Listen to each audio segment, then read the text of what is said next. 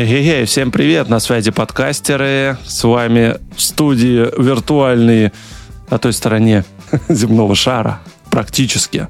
Яков. Яша, привет. Что там, чуть поюжнее. Привет. Да, меня зовут Антон. И мы сегодня собрались про звук поговорить, как обрабатывать. Мы вот с Яшей сами еще, можно сказать, только учимся, как это обрабатывать, хотя у Якова опыт побольше. Вообще расскажи, Яш, как ты пришел к звуку, с чего начинал, как изучал, тоже интересно. Ты меня сейчас ставишь в трудное положение. Я не готовился к таким вопросам.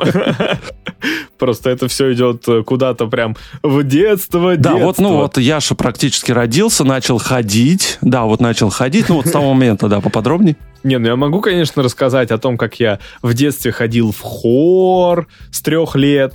В какой-то момент я увидел гараж-бенд, в котором было просто так что-то понатыкать. Мне всегда было интересно, что за такие странные программулинки. То Apple была iLife, в которой можно было что-то очень легко сделать сайт, очень легко iMovie сделать фильм, очень легко что-то намутить со звуком. Я стал развлекаться с гараж-бендом и что-то там накидывать готовые лупы, сэмплы и собирать из них мелодии. Ну, а потом как-то пошло в школе, нужно было сидеть за звуковым оборудованием, и я такой, я.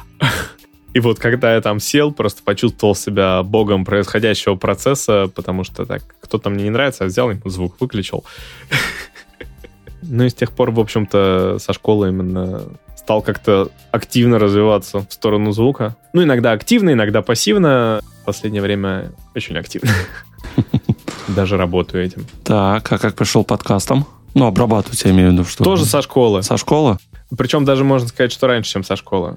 У нас вот в школе была детская юношеская организация «Остров сокровищ», мы ездили в лагеря, и там в лагере в какой-то момент стали делать радиогазету, ага. которую запускали по корпусу во время каких-нибудь, не знаю, когда было время на себя, час после спортчаса, или сколько там нам давали времени, там запускали эту радиогазету. И меня пропер формат, и потом я в уже, когда сам был в старшей школе, что-то про него вспомнил. У меня тогда почему-то появился микрофон, не помню почему. Я решил сделать вот такую вот радиогазету для себя о новостях в школе. Я сделал два эпизода и забил, потому что было нечего рассказывать про школу из новостей. А потом э, уже в девятнадцатом году, когда я был в Израиле, ребятам из Яла Балагана, это вот у нас тут есть творческая тусовка, пришла в голову идея сделать подкаст. Я такой, чур, я занимаюсь технической частью. Я взял на себя то, что там поставить им микрофоны и все это смонтировать. Если бы я же изначально занимался, куда разместить и так далее, мы бы не оказались, возможно, на SoundCloud, на чем живем до сих пор, потому что все права доступа у другого человека, ему лень этим заниматься. Монтаж как подкастов я вот с тех пор осваиваю. Так, окей, это сколько, значит, лет прошло? Три? Четыре года? С девятнадцатого года, получается. А, ну, три года три с половиной. Понятно. Ну, вообще, если кому интересно послушать, как у Якова все получилось, можно вот послушать э, «Дьявол носит худи». Вот там, я так понимаю, ты полностью тоже занимался звуком от и до. Ну да. Вот сейчас решил делегировать это другому человеку, чтобы освободить себе время, потому что жизнь пошла немножко более колесом времени не остается, сил не остается. Даже так я никак не могу выпустить подкаст, потому что, несмотря на то, что мне его уже спонтировали, мне нужно переехать на хостинг с Анкара, наконец-таки, все-таки самому демонтировать эпизод, который коротенький, новостной и так далее. В общем, не все складывается. Ну, это время, да, если кстати, переезжать мы, на хостинг. Кстати, да, угу. эпизод, который никак не выйдет, монтировал Саша, с которым мы как раз сейчас поговорим. Да. И первый, с кем мы поговорим, будет Саша Архипов, еще один монтажер подкастов. Привет, Саш. Привет. Привет. Еще один монтажер подкастов .рф. Расскажи нам вообще, как ты докатился до жизни такой, и вообще как пришел в подкасты, чем занимался до них? Как-то в 2020 году начался локдаун, и у меня тогда работа была сидеть за компьютером 12 часов в день. И мне тогда платили 22 тысячи в месяц за это. И я на этой работе ничем не занимался, кроме слушания подкастов и музыки. На этой работе я как-то наткнулся на подкаст «Трудовая аудиокнижка». Его, по-моему, Мила Кутова ведет, если не ошибаюсь. Подкаст, естественно, про работу, там, как найти работу, как работать, вот это вот все. Там была Кристина Вазовский в гостях. И так я узнал то, что, оказывается, в России есть студии подкастов. То, что это не просто какое-то местная движуха на чистом энтузиазме. На этом еще и можно зарабатывать и продавать, например, подкасты брендам каким-то. Я настолько впечатлился существованием студии подкастов, то, что я ничего ни о чем не мог думать в следующие два дня. Я записал аудио-резюме, скажем так. Я записал подкаст, форме резюме, где я рассказал о том, что я умею со звуком делать, какие-то примеры вставил, саунд-дизайн, вот это вот все. Ты отправил на почту им. Как оказалось потом, мне подруга рассказала, письмо попало в спам. И это по какой-то счастливой случайности она его нашла в спаме, потому что ей там было нечего делать. Она зашла в спам, решила почитать, может, что полезного прислали. А вот полезного прислали. Так начался весь экшен с работы в толке. Им там нужен был один специалист на один проект. В котором я участвовал. Ну да, да. Там мы с Сашей познакомились. Да, да, наверное. Ну, мы там особо его не обсуждали. Этот проект вышел в итоге потом, да? Ну, ну да, по уши. Да.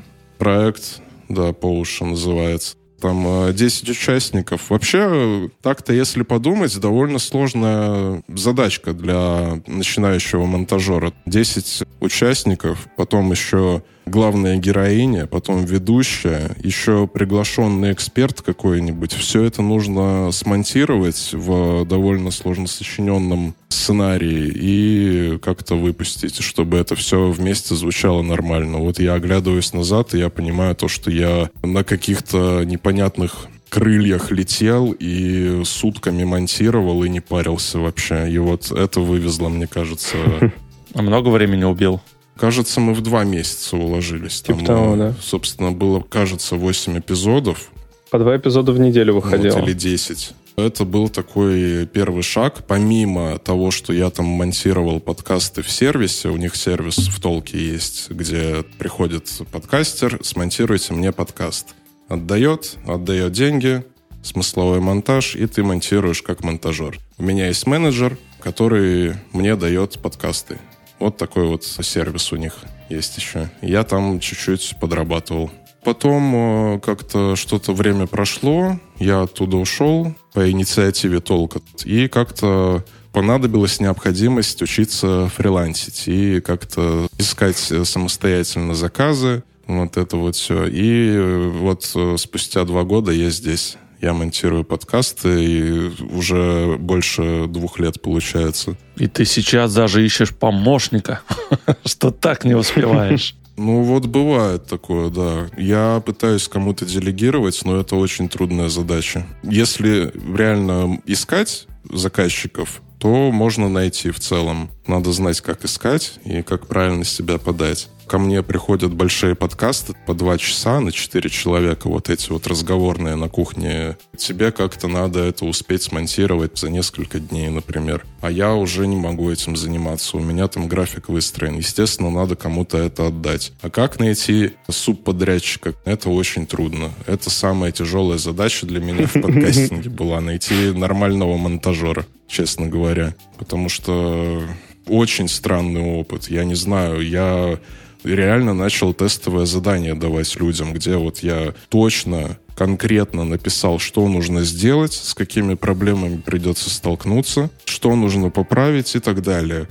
Люди присылают какое-то невнятное, непонятно что. И хочется спросить человека, вот ты эту проблему со звуком слышишь вообще? Вот какая-нибудь. Вот она, вот здесь. Если да, если он слышит эту проблему, почему он ее не убрал? Если нет, тоже вопрос, зачем мне такой монтажер нужен? Потому что если он не слышит эту проблему, я не знаю, зачем ему платить деньги за монтаж. Слушай, вот э, раз мы вообще пошли в эту тему, то прям давай так, а зачем заказывать монтаж у специалистов в целом? Вот э, что у тебя, что у других, а не самому делать? Ну, а не самому. Если конкретно про качество звука говорить, например, я знаю то, что сколько бы времени новичок не потратил на монтаж своего эпизода, у меня в любом случае получится лучше, потому что я там услышу и исправлю такие проблемы, о которых он не подозревает. У меня есть специальное ПО, которая исправляет эти проблемы, например, и наушники нормальные, в которых я их услышу.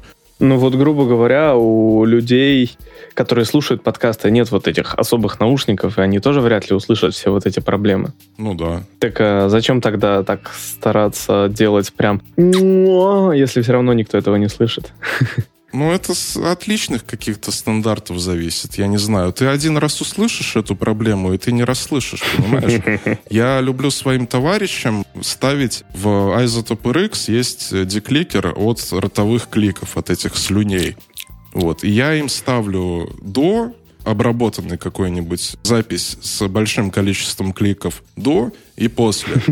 Они услышат до и после, не смогут расслышать это нигде. То есть они реально не могут подкасты слушать после этого, если они не были нормально обработаны. Тут дело-то в том, что постоянно растет уровень звучания подкастов. Ну и в целом-то и сложносочиненность подкастов, да, там повествование какое-то. В целом медиа, вот этот медиум и жанр, он идет вперед. Естественно, с ним идет вперед звучание подкастов. И то, что было приемлемо два года назад, то, что вы там могли на кухне поставить микрофон и в него говорить вчетвером, и никто бы не заметил разницы. Сейчас у слушателей начинает появляться вкус. А вы хотите, чтобы ваш слушатель просто выключил подкаст из-за того, что там клики во рту? например, у вас? Ну, я бы, не знаю, я бы не хотел. Мне кажется, очень спорную тему мы сейчас затронем, потому что опросы показывают, что ну, на качество да. звучания, ну, большинству на самом деле начхать.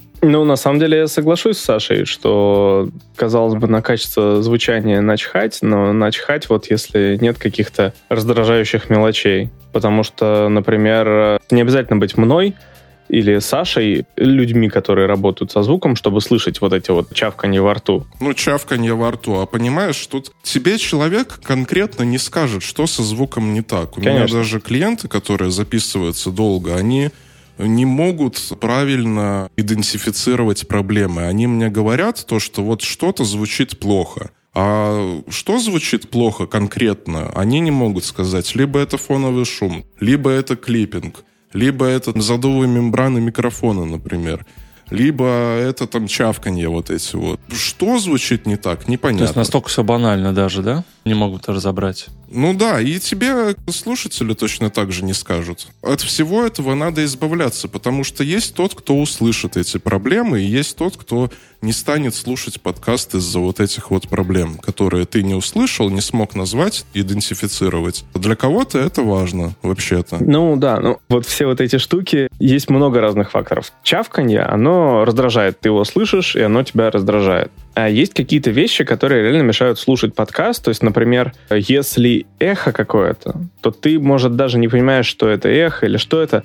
Просто тебе сложно разбирать речь ты не поймешь, что тебе сложно разбирать речь, потому что в целом ты ее разбираешь. Когда ты сидишь и слушаешь в совершенно тихой комнате, например, в наушниках, то тебе это может сильно не мешать, то есть ты будешь различать. Но лишь только у тебя появляются какие-то сторонние шумы, из-за того, что появились еще дополнительные сторонние шумы, если у тебя все хорошо в твоем звуке изначально, то эти сторонние шумы не будут так сильно мешать. А если у тебя там изначально плохо, то ты вообще не сможешь различать, что вообще говорят в этом подкасте. То есть вот вещи, которые ты можешь вот так вот не услышать, Слушай, я подумал то, что мы перешли на какой-то уровень 2, потому что вопрос в том, да, почему стоит монтаж делегировать. А если вот представь себе реально человека, который никогда не работал в аудиоредакторах. Я никогда не работал в видеоредакторах, и я не знаю, как мне в DaVinci Resolve отрезать начало и конец клипа. Настолько все просто должно быть, понимаешь? Если человек записал подкаст с четырьмя дорожками, ладно, он разобрался, как, во-первых, надо разобраться, как закинуть это все в проект, а во-вторых, надо разобраться, например, как это все подвести по громкости к требованиям стриминговых платформ, потом эквализация вообще-то темный лес компрессия такой же темный лес. Не то, что проблемы со звуком, например. Все, вот этот вот профессионал, к которому вы обратитесь, у него от зубов будет отлетать вот эти вот темы, и он с огромной простотой сделает то, на что вам понадобится 8 часов в лучшем случае. Он потратит существенно меньше времени и даст существенно лучший результат. Да, проблемы — это вопрос сотого часа изучения вашей DAW, рабочей станции. Проблемы со звуком, я имею в виду.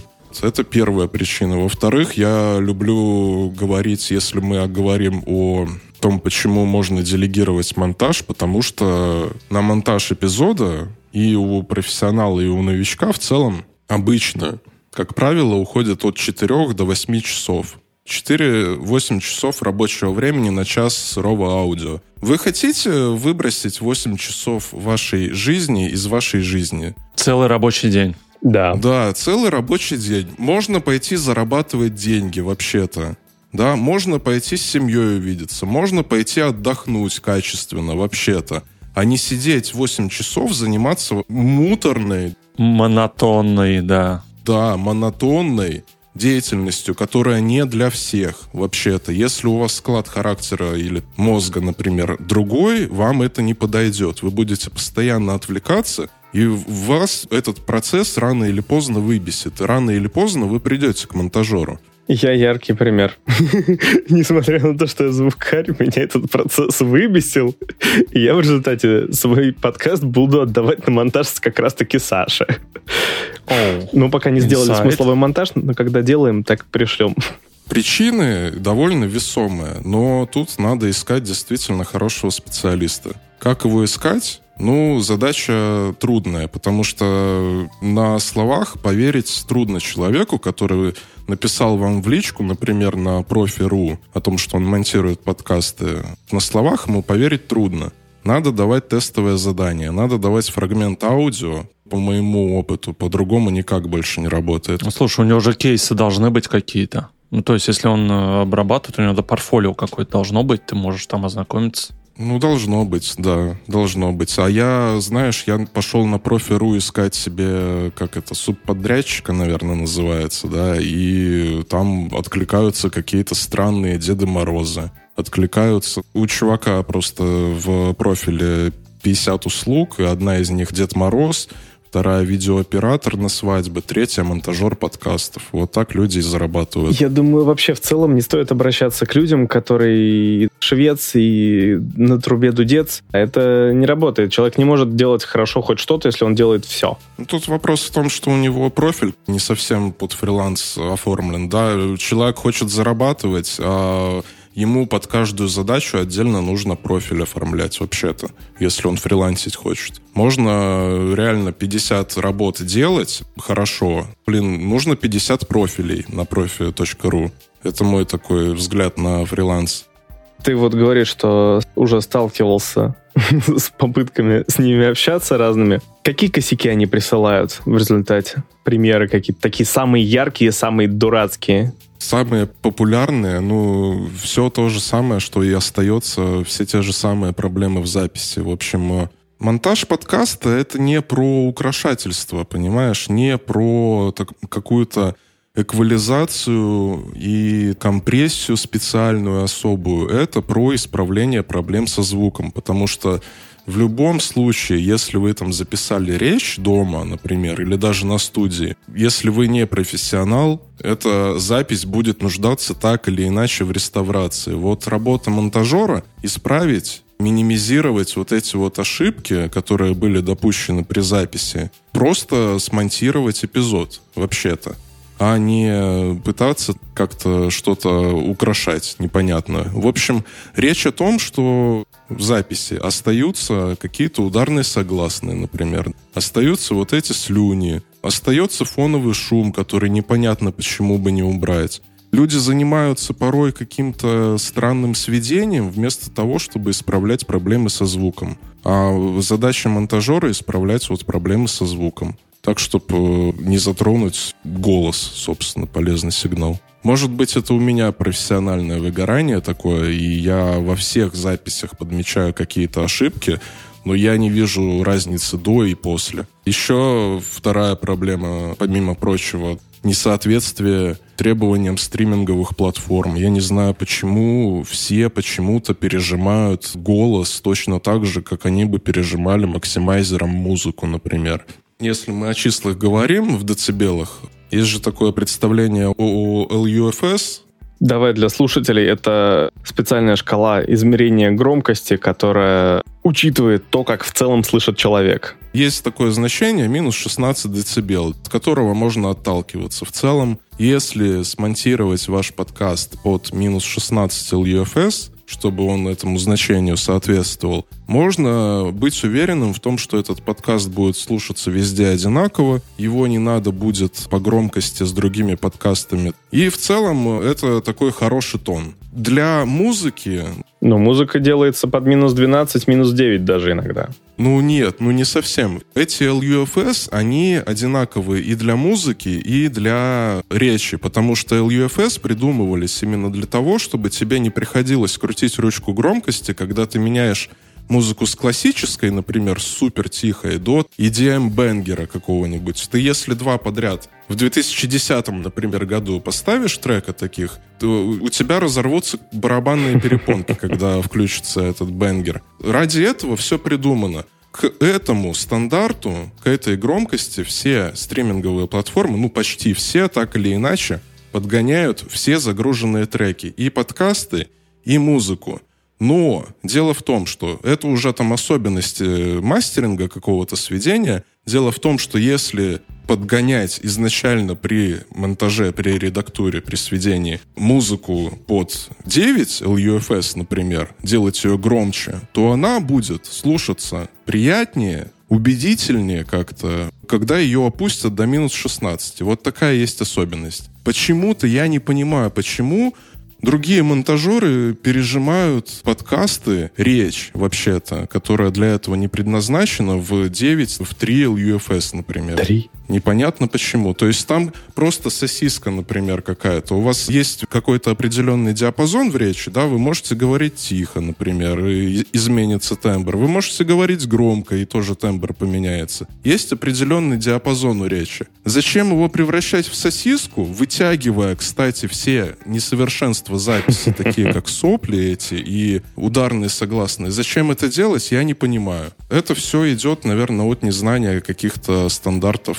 записи стандартов LUFS, которые существуют. Но это такая уже, это уровень номер три, кажется, в монтаже подкастов. Я помню, у нас скандал даже еще в чатике был насчет качества записи. Если в идеальных всех условиях, как много ты времени тратишь на такие дорожки? Ты можешь как раз сейчас здесь описать, какие косяки тебе присылали, да, что из той студии, что из собственных записей, что вообще, как люди косячат на собственных записях? Сейчас, за последние, наверное, полгода, мне из студии приходят действительно хорошие записи. Из большинства студий, не из всех. Почти из всех студий подкастерских Москвы слушал записи. Есть э, трешка студия и есть э, резонант артс. Вот оттуда практически всегда, за редкими исключениями, записи очень хорошего качества, без каких-то косяков. Бывают там инциденты какие-то, но они у всех бывают. В трешке просто приятно там находиться, в общем. В Резонант Артс я просто смотрел э, интервью с основателем Резонант Артс, и он там рассказывал о том, как у них существует документ в локальной базе со стандартами, с правилами того, как надо вообще себя вести. И в этом документе 400 разных кейсов описаны. То есть там на все конфликты, на все ситуации есть какой-то то, как вы должны себя вести для подчиненных, да, вот такие правила. Такого уровня профессионализма среди студий звукозаписи, наверное, нет. А как записываться? Ну, приходите, да записывайтесь. В принципе, везде сейчас одинаковое оборудование для записи. Садитесь, да записывайтесь. Не, вопрос все-таки был в том, какие косяки тебе приходили от твоих клиентов. Да-да-да. Какие самые такие серьезные, которые сложно поправить? Я даже продемонстрировать могу, потому что самая популярная проблема, помимо соплей вот этих, про которые мы говорили, это ударные согласные. То есть почему-то почти все мои клиенты так или иначе рано или поздно пришлют мне файл с задувами мембраны микрофона. Мы сейчас записываем файл, который будет обработан телеграммом, наверное, а я помимо этого записываю еще дорожку в Ableton, которая не будет обработана. Я хотел продемонстрировать, как будет голос отличаться. Ударные согласные, как они звучат, из-за чего они происходят. Это такое явление в нижнем диапазоне звука, когда поток звука бьет по мембране микрофона. У меня есть ветрозащитная губка, я ее сниму, и я сниму защиту для микрофона. И я буду бить этим потоком воздуха прямо в мембрану вот этого микрофона. Сейчас, секундочку. Пока Саша снимает, я объясню. Когда вот все эти звуки произносятся, то изо рта вырывается такой довольно сильный поток воздуха, и он бьет в мембрану. Ну да, ну вот не хватит, а если ты будешь делать да, да. То у тебя будет, э, да, прям биться так. Ты будешь слышать как будто бы удары. И вот это вот оно и есть, и с ними надо бороться. Саша вот готовы уже. Ну вот, все они так или иначе, рано или поздно, рано или поздно приходят все клиенты с этими записями. Деплозив хорошо справляется. Диплозив э, хорошо справляется с случаями до сих пор, пока тебе человек нереально не дышит вот, вот этими... О, да, это уже перегруз. Вот, вот этим всем. Да, это фигня какая-то получается. Этот поток воздуха бьет по мембране микрофона, и что с этим делать? Есть как бы два девайса, которые можно купить для того, чтобы с этой проблемой справиться, это либо ветрозащитная губка, которая мне лично нравится больше, либо пуп-фильтр. В чем наша задача для исправления этих проблем? Лучше и то, и то. Либо можем рассеять этот поток воздуха, который бьет по мембране микрофона, либо что-то его должно поглотить. Поглощает его ветрозащитная губка, рассеивает его поп-фильтр. И с поп-фильтром самая большая проблема. Поп-фильтр, как оказывается, можно использовать неправильно. А, его прямо к микрофону прислоняют? Да, подносят прямо к микрофону. Он же выглядит как колготка натянутая, да? Его переслоняют прямо к микрофону. Его задача в том, чтобы рассеять этот поток воздуха, ослабить его силу. Если его приложить к микрофону, ничего не сделается хорошего. Когда вот в нем рассеивается, то он быстрее ослабевает на расстоянии, потому что он в разные стороны расходится. А если поднести прямо к микрофону, то вот сколько воздуха шло, то столько воздуха в этой же точке и будет идти, поэтому ничего не поменяется. Нужно вот рассеянный, чтобы луч воздуха мог все-таки рассеяться чтобы вот этих задувов не было, даже если у тебя есть ветрозащита, поп-фильтр, но все равно присылают вот эти задувы. То есть очень близко говорят, да? Говорить на каком расстоянии? Второй совет, например,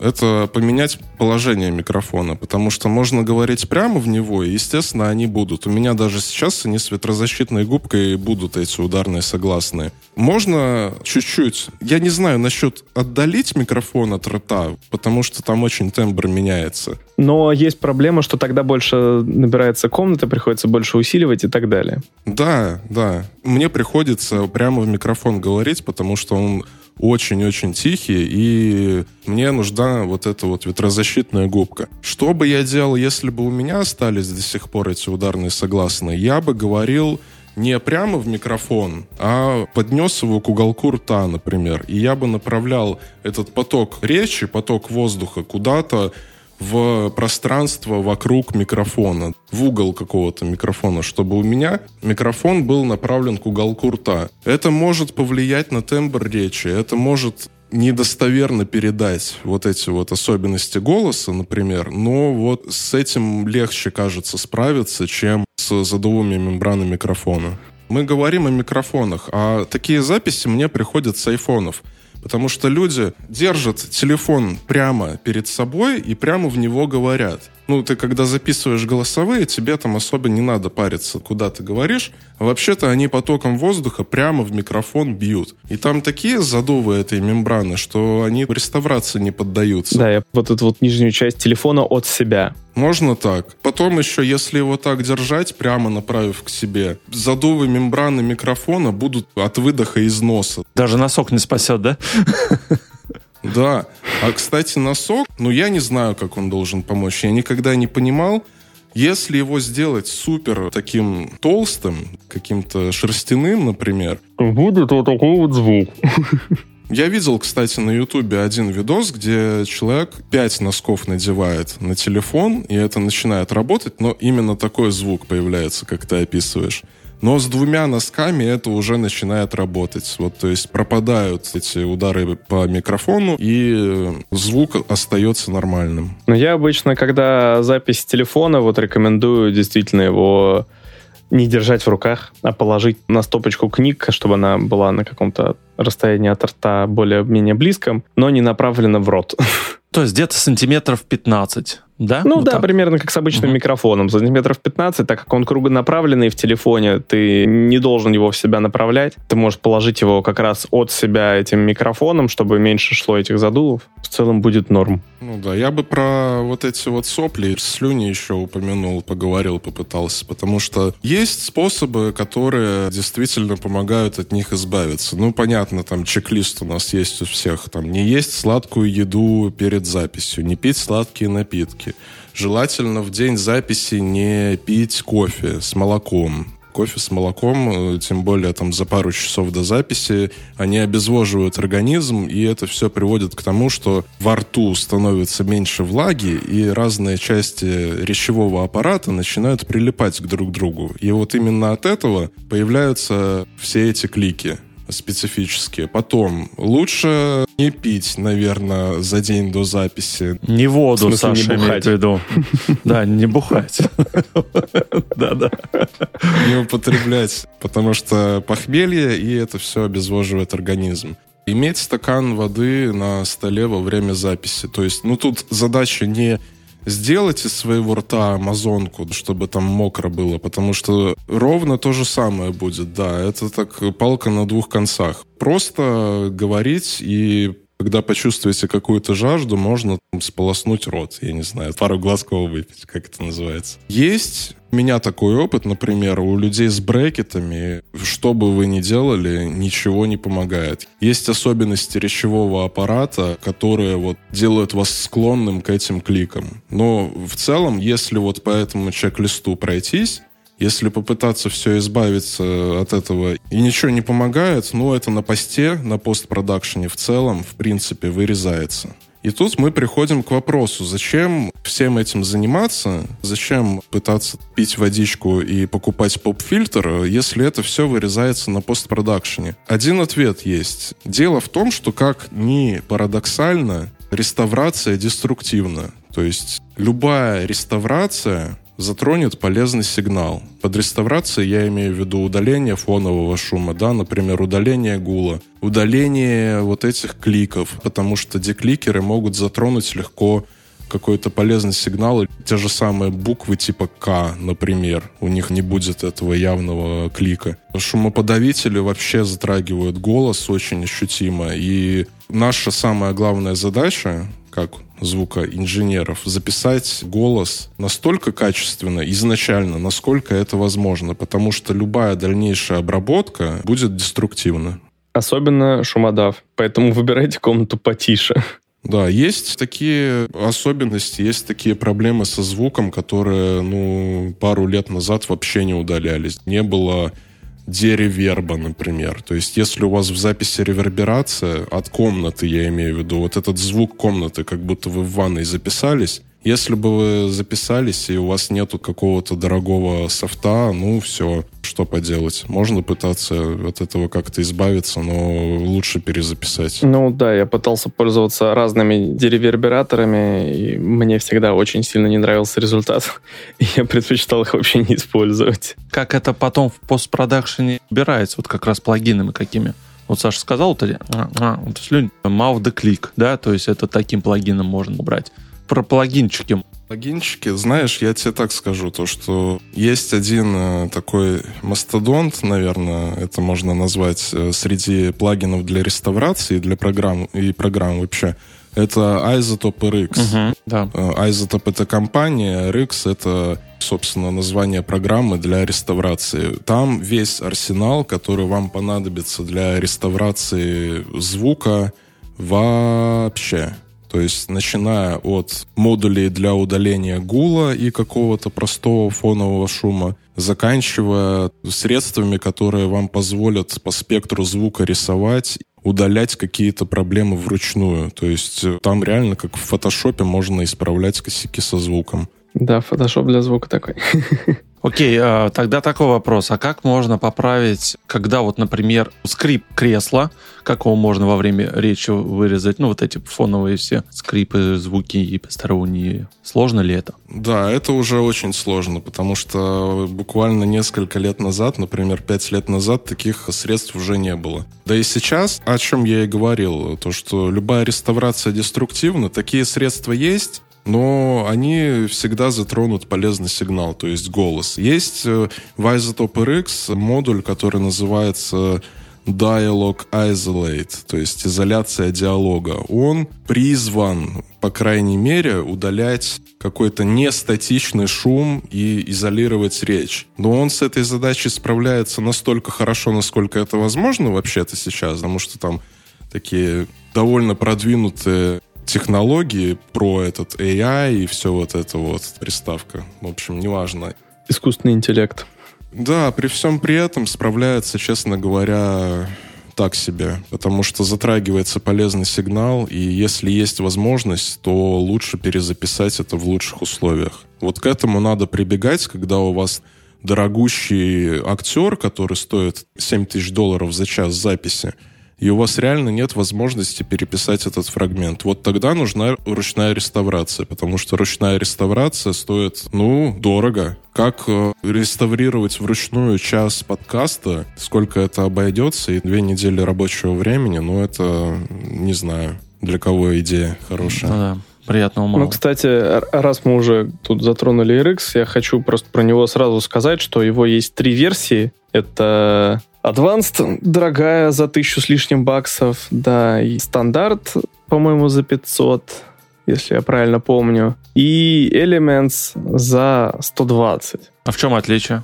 тем, какие инструменты в ней доступны. Ты обычному подкастеру, который монтирует сам, тех, что в Elements достаточно с головой, и ее периодически нужно просто ловить распродажи, и можно купить буквально за 10 баксов. Ну, либо почитывать наш чатик. Саша иногда скидывает полезные Ну, и Саша скидывает, я скидываю. Да.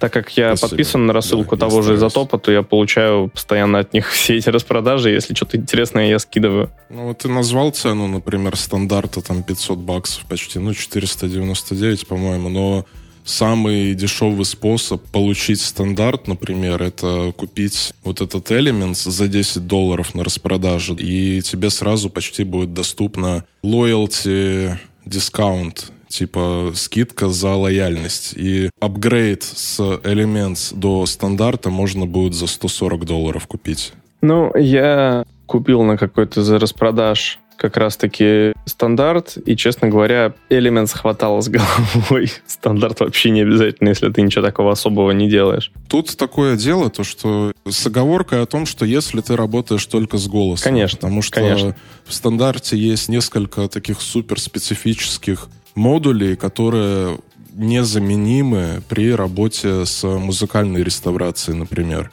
А так, в целом, вот за 19 долларов, например, можно на распродаже купить Elements, и там есть отличный модуль для подавления гула, угу. отличный модуль для подавления шума фонового, эквалайзер, например, и что еще, что еще надо. Ну, это все лучшие модули в индустрии. Вот вам будут доступны за 19 долларов, например. И вы реально сможете удалить шум. Декликер там, по-моему, декликера для рта нету. Есть. Там как раз-таки там реально все, что нужно. Там декликер, там нет диплозивза, по-моему. Диплозив в стандарте. Диплозив — это как раз взрывные БПП. Там точно есть декликер, все, что касается, например, сведения, ну вот у меня это сейчас так выглядит. Все файлы, все файлы, вне зависимости от того, где они были записаны, они сначала попадают в RX. Они подвергаются реставрации и подготовке к монтажу. А все остальное, эквализация, компрессия, все остальное, это уже в рабочей станции. Там можно себе огромный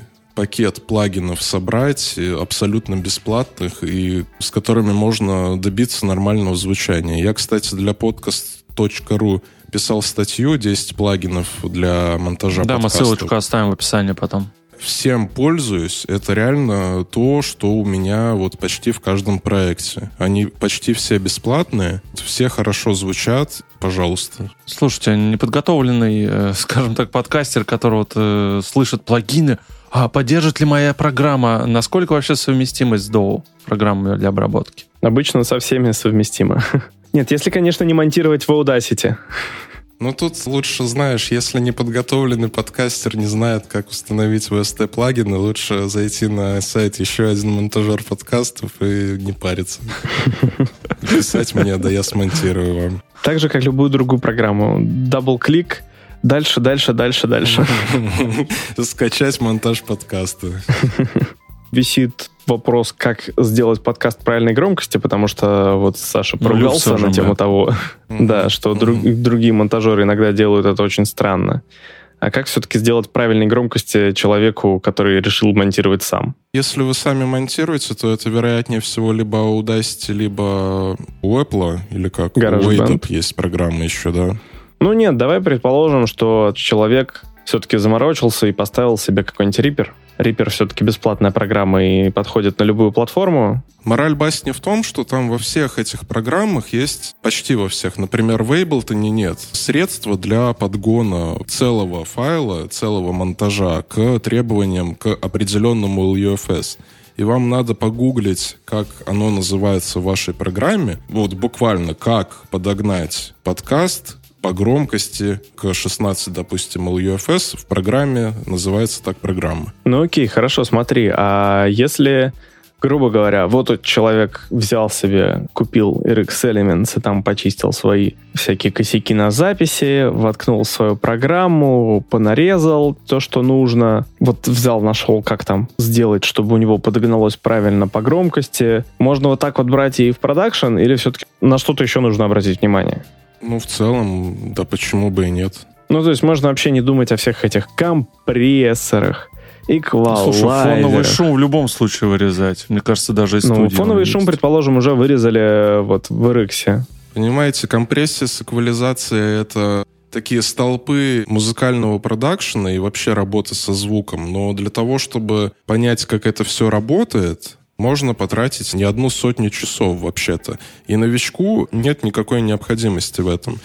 Лучшая идея, которую я могу посоветовать, если бы я реально новичку советовал, как разобраться с компрессией, пойти на YouTube, реально, на YouTube загуглить, как скомпрессировать голос, например, или как смонтировать подкаст, лучше по-английски это забить, потому что на английском языке туча такого материала полезного, гораздо полезнее, чем на русском, как ни странно. За неимением лучшего совета, к сожалению, я посоветую гуглить, потому что без гугления тут никак. В работе со звуком, да и в любом вообще искусстве, так сказать, в работе в целом. Хорошо, а всем ли ты посоветуешь эквалайзинг использовать? Ну, параметр эквалайзер красивости голосу такому звучанию придать, такому интересному. Если ты используешь эквалайзер, например, чтобы добавить яркости, да, например, да. а ты не знаешь, что такое DSR, и у тебя подкаст свистит на всех устройствах так, что его невозможно слушать, например, потому что там эски эти... Я могу представить себе, например, монтаж подкаста, монтаж голоса, да, без эквализации вообще, потому что любая эквализация, любая компрессия должна преследовать собой какую-то цель. То есть с эквализацией это либо нивелирование каких-то несовершенств в записи, либо компенсация,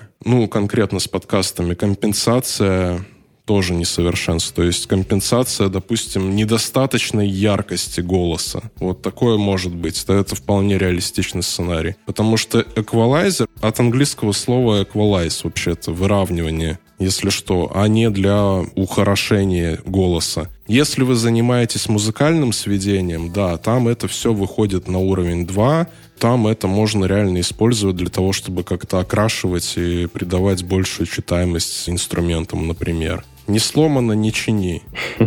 А, лучше да, враг хорошего еще есть такое. Да, это я англицизм какой-то использовал, но неважно. В общем, если звучит нормально, лучше посмотреть на Ютубе пару видосов или на курсы на какие-то записаться, и потом в следующий раз уже как-то со следующими эпизодами, с новыми знаниями подходить к этому делу. И последний вопрос. Планируешь ли ты свой авторский курс Саши Архипова? Блин, авторский курс Саши Архипова не планирую. Вообще, что я вру? Планирую, конечно. Вообще год, наверное, идея есть сделать большой курс по RX стандарт для работы с голосами. Я хотел его вместе с сайтом podcast.ru сделать. Потому что планы были и даже какие-то договоренности, но как-то это все замедлилось. Спасибо, Саша. Возьмем на вооружение твои советы, рекомендации. Покедова, а мы поехали совет, дальше. Приходите ко мне на монтаж. Пока. Спасибо. Рад был прийти к вам. Пока. Пока-пока. Я всегда говорю, в первую очередь заботьтесь о своем помещении и учитесь пользоваться микрофоном. А дальше уже покупайте там всякие микрофоны, аудиокарты и прочее, прочее, прочее, потому что без этого все будет фигня. Ну, в смысле, без э, хорошей комнаты умения пользоваться тем, что у вас есть. На этом можно, в принципе, выпуск заканчивать. В принципе, все. Но! Но, да. Немножко расскажу, как я вообще пришел к звуку. Тоже очень интересная, на самом деле, история. Я очень любил все на гитарке, там бряк, брем, брем, брем, брем. И тогда была еще программка очень шикарненькая такая, мне она очень нравилась, Sound Forge Может, многие, да, с ней работали, особенно такие олдскулы, старики, как я. Там я как раз записывал голос, мы там группу свою что-то пытались записывать, и я учился что-то там обрабатывать, ну, с музыкой в основном. С голосом я там не работал, но я, по крайней мере, понимал, что вот это там фильтр работает так-то, это эхо добавляет. Поэтому у меня какой-то вот опыт остался, и в 2018 году пришлось к этому снова возвращаться. И я, как и я, тоже гараж-бендом пользуюсь. То есть у меня вообще очень такая странная история. Я записываю и монтирую в аудишене, потом свожу все, то есть вот эти по дорожкам склеиваю, это уже потом в гараж-бенде. Неужели тебе в гараж-бенде удобно? Да, мне, мне настолько вот это нравится. Просто мне кажется, именно нарезать в эпловских программах... Не, я не нарезаю. Удобно. Я именно... У меня там все, я подложку вставляю, я вставляю музычку, у меня там уже готовая рыба. Мне просто удалить старую дорожку, ставить новую. У меня там уже вот это даже автоматизатор запомненный, ну, где повышается дорожка, уменьшается. Угу. То есть все, мне только вставить новый выпуск, убрать вот эти переходы по большому счету, и все. И у меня готовый выпуск. То есть, ну, я там все это автоматизирую. А, ну, ты именно музычку да, подложить. Да, да, да, да, только с музычкой я имею в виду, да. Я там ничего остального mm-hmm. не делаю особо. Ну, иногда там какие-нибудь звуки еще добавляю. На самом деле, если разобраться в гараж-бенде, он очень удобный. Очень При... простой. Он простой, Просто да. в него открываешь, и все становится понятно с э, третьего клика.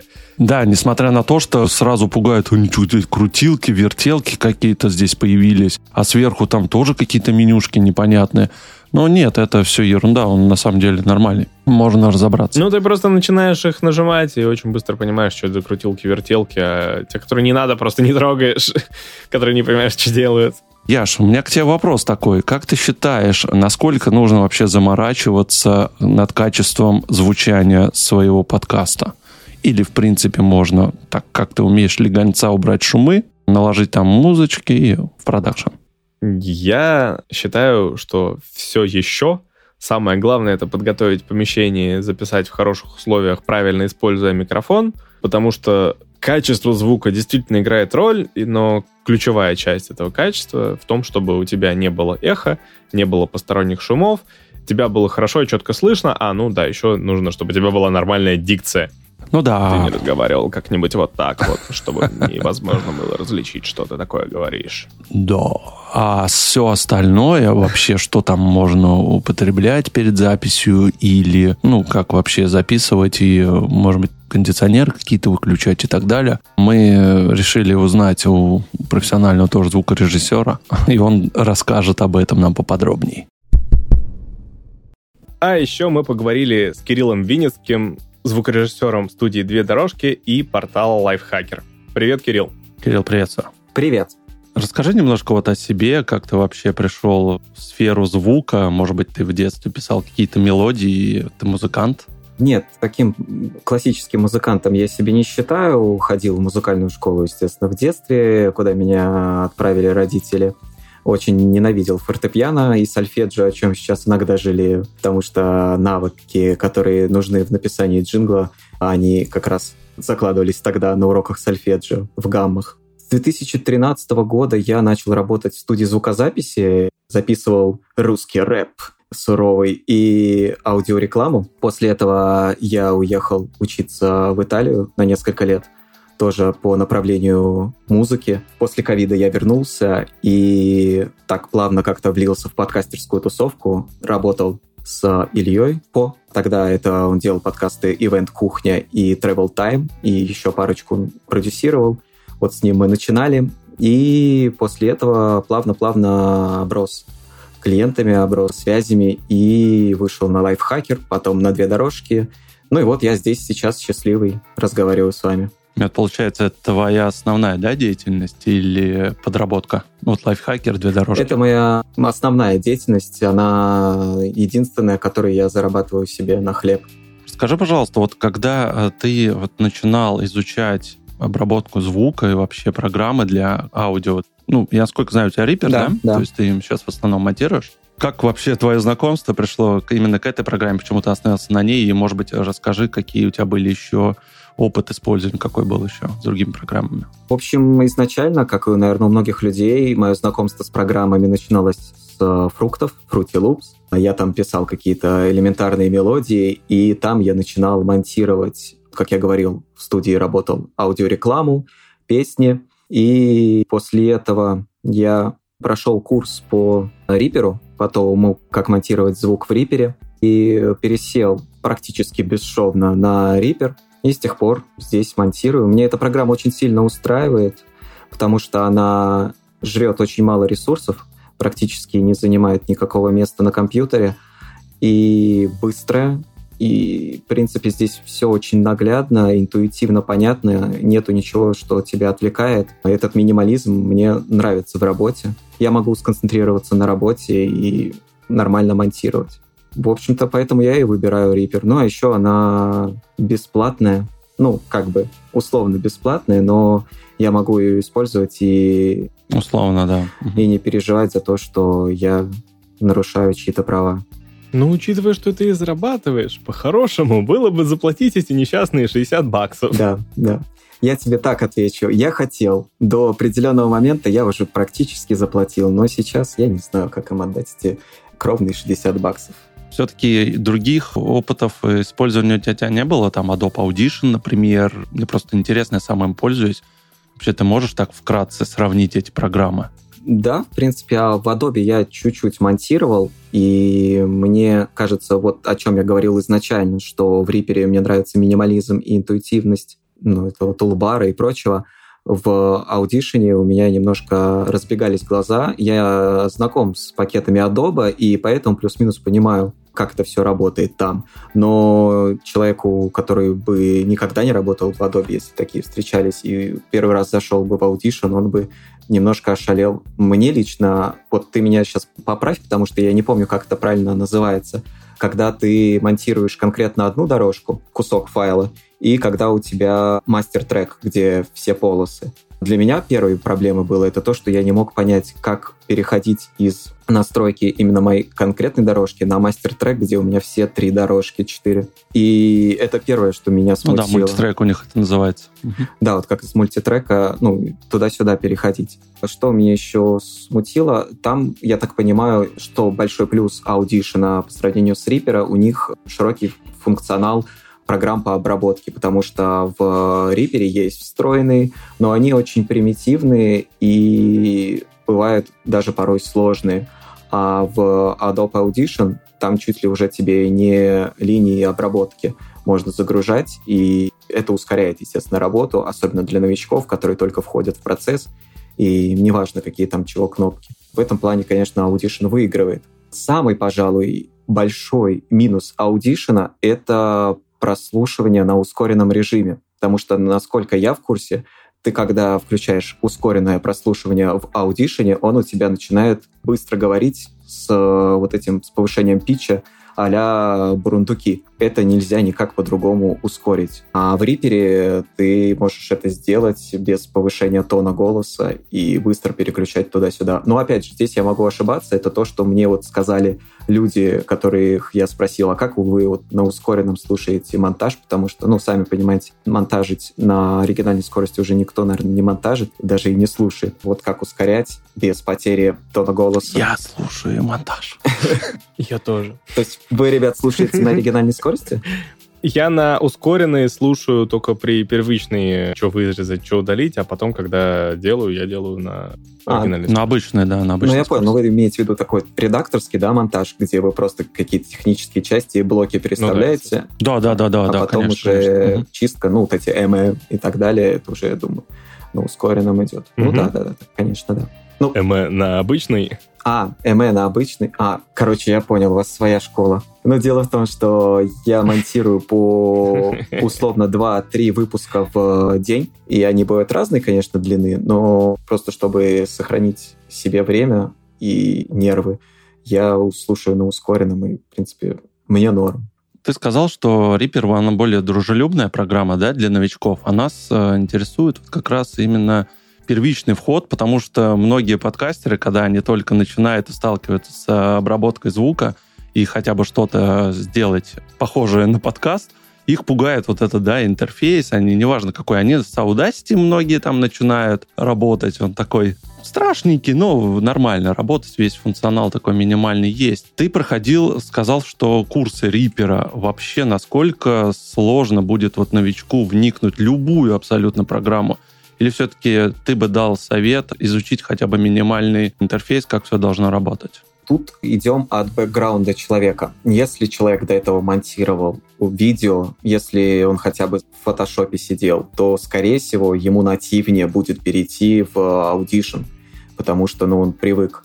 И потом, если его там что-то будет не устраивать, он может перейти в Reaper. Если человек вообще эти программы от Adobe никогда в руках не держал, и со звуком имеет вот прям настолько первичное знакомство, то лучше начинать сразу с Рипера, потому что, ну вот что здесь главное? Это записаться. Начинаются все проблемы, пожалуй, с обработки, потому что в Audition можно применять пресеты обработок. В Reaper вы не можете это применять. Тебе сейчас отвечаю на твой вопрос и понимаю, что для новичка, скорее всего, в Audition начать лучше там все интуитивнее для новичка именно понятнее. Но при этом, если вы разберетесь в Рипере, вы потом будете делать вашу работу быстрее. Там есть скрипты! Да, да, вы можете Рипер настроить под себя и так далее, и так далее, что вам сильно увеличивает время работы для новичка. Audacity, Уменьшает. Adobe Audition для начала. Потом в Reaper перейдете и найдете себе счастье, потому что здесь удобнее и быстрее, когда вы уже понимаете базу. Это база. Ну, кстати, э, прорекламирую, у тебя же есть видео на YouTube, некоторые уроки для начинающих, кто там хочет работать в Reaper. Кстати, можно ознакомиться. Вместе с подкаст чатом подкастология мы решили создать небольшие краткие видео о том, как монтировать в Reaper для новичков. Там, по-моему, три или четыре урока, где мы от начала до конца проходим весь путь, записываем себя, записываем удаленно, обрабатываем средствами которые есть внутри Reaper, обрабатываем внешними какими-то плагинами и даю пару еще советов по записи, по обработке. Более того, специально для вашего подкаста есть небольшой инсайт. Сейчас готовится более профессиональный, более интересный и полезный курс, расширенный, так скажем, по Reaper. И я надеюсь, что мы его скоро сделаем, доделаем. И вот там будет прям пушка-бомба. Все максимально понятно, прозрачно, с ответами на вопросы. Прям вот настоящий плотный курс для тех, кто хочет научиться записывать себя и монтировать свой подкаст в Рипере. Он платный, да, будет? Да, он будет платный, но это действительно стоит того. Это не видео на вебку с каким-то ужасным звуком. Ну, знаете, как просто бывает иногда э, видеоурок, видеоуроки по подкастингу снимают на телефон с трясущейся камерой. Типа вот нажми сюда, и будет тебе счастье. Нет, там все будет разложено по полочкам от теории до продакшена и постпродакшена. Но это, тем не менее, видео будут. Просто хорошо качество. Да-да-да, это будет видео. Видеоформат, да. Я предлагаю тогда перейти к ошибке новичков. Может быть, подскажешь, как правильно все-таки записать свой голос, чтобы меньше потом было постобработки. Все мы знаем, да, что чем качественнее, чище ты запишешь свою дорожку, подготовишь помещение, тем будет лучше. Какие то дашь советы? Слушай, ну вот, наверное, звукорежиссеры до меня и после меня вам сто процентов скажут о положении микрофона и звукоизоляции в комнате. Я не буду повторяться. Попробую что-то сказать несколько необычное, но тоже весьма полезное. Это о том, как вы готовитесь до, во время вашего разговора, либо, если у вас соло-подкаст, во время вашей начитки. Не рекомендую вам за час до записи курить, и пить сладкий чай. Во время записи категорически запрещено пить газировку и, опять же, сладкие чаи и прочее, потому что у вас начинается чавканье губами, слюной, курить во время записи тоже не рекомендую. Некоторые для антуража, да, это делают, особенно если это еще видео с это все такое очень крутое, вы пафосные ребята, курите во время эфира. Чтобы было с Да, с хрипотцой, но там будет пару минут голос хрипеть приятно, а потом он будет сопеть, как у Волка из мультфильма, где «Ну ты заходи, если что». Поэтому пейте максимально, что возможно во время записи, это воду. И желательно проделайте некоторые упражнения на дикцию. Скороговорки. Да, скороговорки, с пробкой во рту попроизносите скороговорки, разомните вашу челюсть. Может, это для вас покажется немножко кринжово, но поверьте, это напрямую влияет на качество звука в том числе и на ваше звукоизвлечение. Ну а про звукоизоляцию и про положение микрофона, я думаю, уже вам всем рассказано, везде про это написано. Соблюдайте тишину. Это главное правило. Готовьте комнату. Да, комнату. Пожалуйста. Хотя бы окна закройте и вентилятор выключите, господи. До сих пор так пишут. К теме о новичках и их забавных случаях расскажу вам пару историй. Как правило, я работаю в тандеме с э, продюсером либо редактором, то есть у нас какая-то всегда команда соло ко мне очень редко кто обращается. И у нас есть один проект, девушка записывается в другой стране, и всегда говорили, что у нее очень плохая запись. Она записывалась на iPhone поставлен на стакан носочки, ну классика, да. Мы говорим, вот очень звук плохой, надо что-то исправлять, купите, пожалуйста, микрофон. Она купила. В итоге все равно звук был очень плохой. И стало хуже. Да, стало практически хуже. Мы все равно брали звук из зума, как бы с ней не боролись, я уже с ней выходил на видеосвязь, показывал, как вот этот микрофон правильно говорить, как правильно что. Она говорит, да-да-да, я все поняла, но каждый раз, когда мне присылают исходники, это просто боль. Я давлю всем, чем можно, всеми задавками на свете, и все равно остается качество зумовское, как будто бы лучше, чем оригинал. И вот в последний раз она прислала аудиодорожку, на которой просто весь час работал кондиционер. И ты думаешь, господи, вот, человек, я тебе уже сотый раз говорю про то и про все. Ты оставляешь кондиционер включенным во время записи. Ну, блин, ну что такое? Ну, вот мы сегодня снимали, я тоже сказал, не выключайте кондиционер, я лучше потом в Рексе почищу, потому что мы были в шестером в маленькой комнатке, и тот бы час, даже два, которые мы снимали, мы просто не выжили без него. Ну да, да, конечно, в таких случаях сейчас очень жаркое лето, ну, бывает, да, да, да, что приходится изощряться и потом давить. Благо, шум этот вентилятор, он бывает слабый. Для каждого голоса я стараюсь подходить индивидуально, потому что они записываются из разных микрофонов, из разных помещений. Но, как правило, обработка у меня выглядит следующим образом. Сначала у меня идет шумодав. Как правило, я скажу, что он у меня работает всегда – Дело в том, что настройки его я всегда изменяю, где-то оставляю совсем-совсем минимальные, потому что у меня есть такой бзик по поводу того, что шум есть, остается.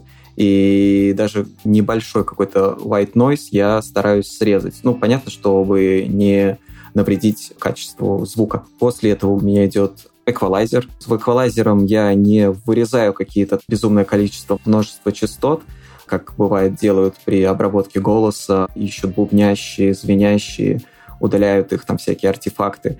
Нет, я просто срезаю низы и верха, оставляя вот эту часть основную под голос. Если нужно какой-то делать подчеркивающий момент бубнящий убираем, соответственно, средние низы, и если это слишком высокие, мы убираем верха. Ну, делаю такую, скорее, больше не косметическую, а художественную, подчеркивающую обработку. После этого у медиа идет компрессор. Здесь компрессор может быть по-разному использован. Я использую компрессор от FabFilter а, когда у меня голос тихий или идет с очень большим перепадом, потому что мне нравится настройка этого компрессора FabFilter. Я могу сделать супер hard настройку, где будет сильно давиться, но будет хотя бы одной громкости запись, либо могу сделать немножко плавнее, но сделать усилие на дикцию, если у меня атака и релиз короткие, и так тем самым я подчеркиваю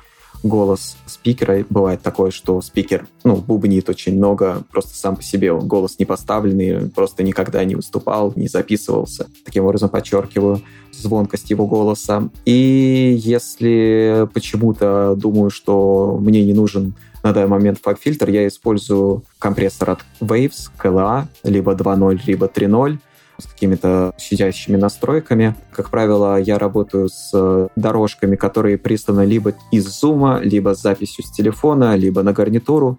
И они мне не очень нравятся по спектральному такому диапазону.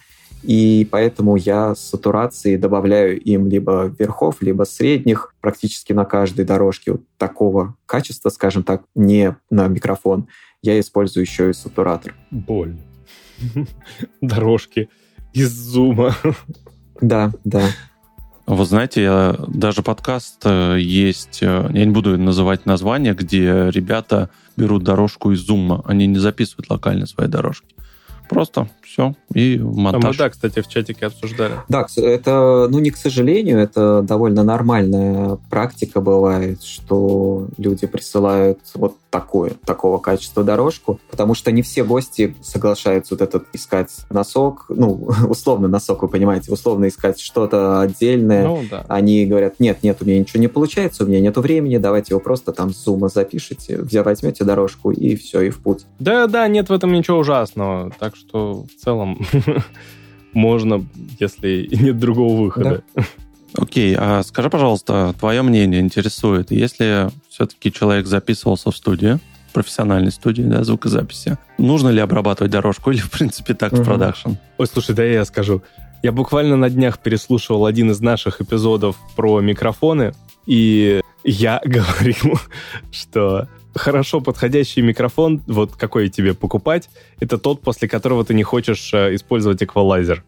Да, да, вот По-хорошему бы в студиях тоже бы подбирали тебе по голосу микрофон из того разнообразия, которое в студии есть. Ну, бывает Яков, иногда. отвечая на твой вопрос, у меня был заказчик, она живет в Лондоне, и она пошла в студию звукозаписи в Лондоне. Ну, естественно, не, не вот ту самую, где записывались битлы и так далее, но, тем не менее, ей предложили э, микрофоны на выбор. Она в каждый поговорила, ну, вот как обычно происходит проба, и ее записали на тот микрофон, который якобы лучше всего для нее подходит. Как вы думаете, любая моя история заканчивается чем? Получилась дичь. Что-то пошло не так. Супер тихая дорожка с шумами, ее еле-еле слышно. В итоге опять линия обработки, шумодав, компрессоры, сатурация. И а, на выходе имеем ту же самую а-ля зумовскую дорожку. Поэтому микрофон, как говорится, это еще не показатель хорошести записи. Ну да, конечно. Тут еще главное его хорошо настроить. Отвечая на вопрос по поводу, нужна ли обработка, если микрофон хороший или правильно настроенный, нет, может быть и не надо обработки именно на вашем голосе, потому что если у вас идет микрофон через железную аналоговую обработку, либо у вас идет через вещи такие, типа как Rootcast, да, где тоже можно применять преобработку. В принципе, не нужно, если вы слышите, что ваш голос звонкий, яркий и не нуждается в ни в каких дополнительных косметических услугах, скажем так, то Разборчивый. Самое главное, разборчивый. разборчивый. Да, да. Но тут не, главное не забывать, что на мастер-канале все равно нужно, скорее всего, подтянуть громкость, чтобы уравнять вашу и дорожку спикера. с которым вы разговариваете. Мне кажется, еще важный совет, это все-таки, если вы удаленно записываетесь, то все равно делайте на всякий случай бэкап тот же зумовский или телеграммовский. Наверняка у тебя тоже были случаи, когда тебе пригождалось. Да, это. да. Кстати, на записи прям вот подкаста я очень редко присутствовал.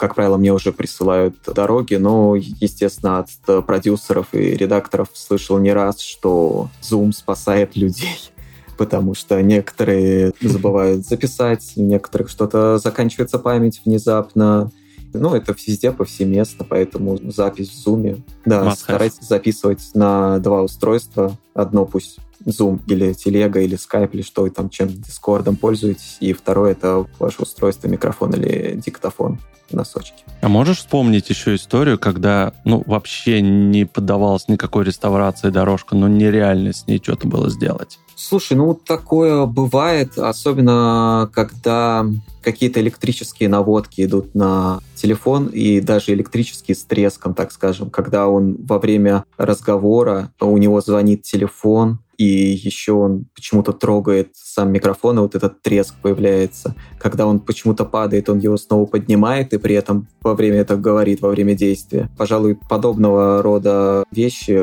невозможно обработать нормально, чтобы это звучало хоть как-то приемлемо. В таких случаях мы просим перезаписать, либо просто не берем эту запись, эту часть в подкаст. Забавный случай, ну, наверное, когда записывают голосовое про Россию, про то, как хорошо в каком-то из мест, ну, там был у нас туристический подкаст, где хорошо в каком-то месте России, не помню конкретно каком, и звенят колокола. И прям так вот горд за родину. Атмосферненько, да. Саунд-дизайн, который мы не просили, который вот прям foley-foley. Понятно. Еще мне, знаете, раздражает иногда вот это шуршание наушников, которых затычки проводные постоянно. Это же тоже не убрать. Приходится оставлять. Да, да, вот у девушек еще серьги, ну, у мужчин бывают серьги. Я к тому, что у девушек это встречается чаще. Серьги и ожерелья, которые тоже шуршат. Ну, много чего. Ну, звенят и звенят. Звенят и звенят. Просто этот звон. Мне кажется, с этим как раз не то, чтобы какие-то сложности большие. Ну, типа, ну, это не мешает слушать, мне кажется. А у меня в последнее время, ну да не, не последнее время, это большинство, это вот Zoom, это диктофон в айфоне либо на андроиде, и вот такого качества. Естественно, в лайфхакере дикторы, которыми мы работаем, которые у нас в штате, у них профессиональное оборудование. Да, по большей части то, что присылается заказчикам, это вот диктофон. Я адепт того, что самое основное в звуке подкаста, то, что звук должен быть разборчивый, то, что ты не должен напрягаться, когда слушаешь подкаст, чтобы понимать, о чем там идет речь. Может звучать как, не знаю, из коробки, как из помойки, как из туалета. Но если понятно, без э, такого «Что он там сказал?», если ты легко понимаешь, то и ладно в целом.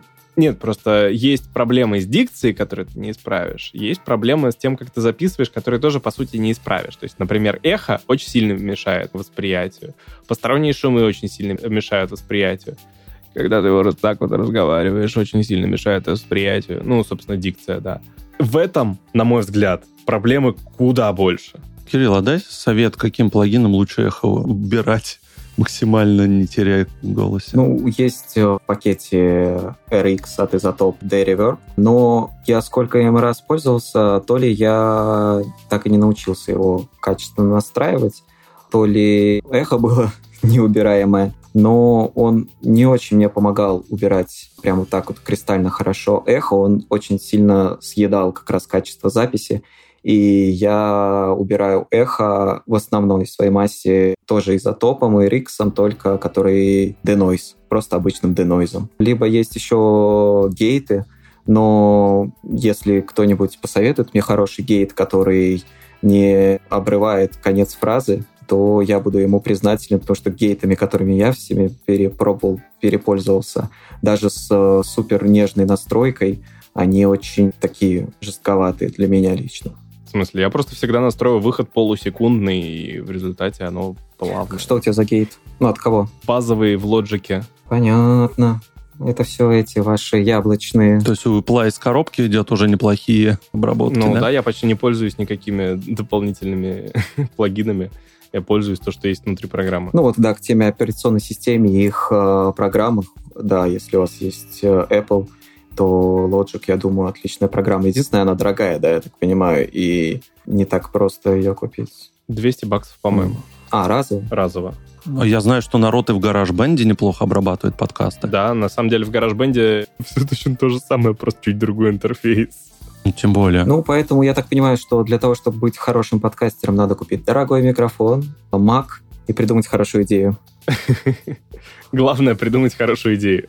Скажи, пожалуйста, все-таки в каком формате можно присылать дорожки? И все-таки это, может быть, миф, что MP3 там 128 записанный подойдет или не подойдет? Я считаю, что формат дорожки, которая вот изначально, она может быть либо WAV, либо MP3, это самые распространенные варианты. Но, опять же, извините, что я сегодня про этот диктофон нещадный говорю. M4A, он тоже рассматривается, и бывает, что WAV записан в сто раз хуже, чем M4A. Поэтому неважно, что будет написано в исходнике, главное, какого он будет качества, потому что, я думаю, вы уже не раз спорили в вашем подкасте на эту тему, что подкасты — это не то аудио, где нужно супер хорошее качество звука, и высшие стандарты. Это не Pink Floyd, да, который мы слушаем на Hi-Fi оборудовании. Это то, что мы слушаем в метро под шум людей. Это то, что мы слушаем в машине под гудки. Это то, что мы слушаем, когда бежим и мы сконцентрированы на мыслях и на теме подкаста, а не на том, как правильно выстроен звук и насколько он вас пробирает. Это уже немножко о профессиональных дикторах, о постановке голоса. Это уже немножко о другом. А качество звука, оно должно быть приемлемым, как Яков уже не раз сказал, читаемым, ясным, ну и, конечно же, интересным. Последний вопрос, важный. Кирилл, зачем заказывать монтаж у специалиста? Самое, наверное, первое, вы еще не знаете, как правильно монтировать и хотите довериться профессионалу, а не ковыряться самому. Второе — это, конечно, время. Если у вас нет свободного времени или его мало, то если вы отдаете подкаст звукорежиссеру, естественно, вы сохраняете себе кучу нервов и времени. Ну и третье, бывает, что у вас плохие исходники, и поэтому вы не знаете или у вас нет средств, чтобы это исправить. И тогда вы обращаетесь к профессионалу, и он вытягивает вам звук, делает его хорошим. Ну а еще есть такое понятие, как взгляд извне. Я знаю, что некоторые звукорежиссеры делают только технический монтаж, обрубая междометия и технические паузы, а есть кто занимается редакторским монтажом, и они могут поменять части, могут э, подсказать, как правильно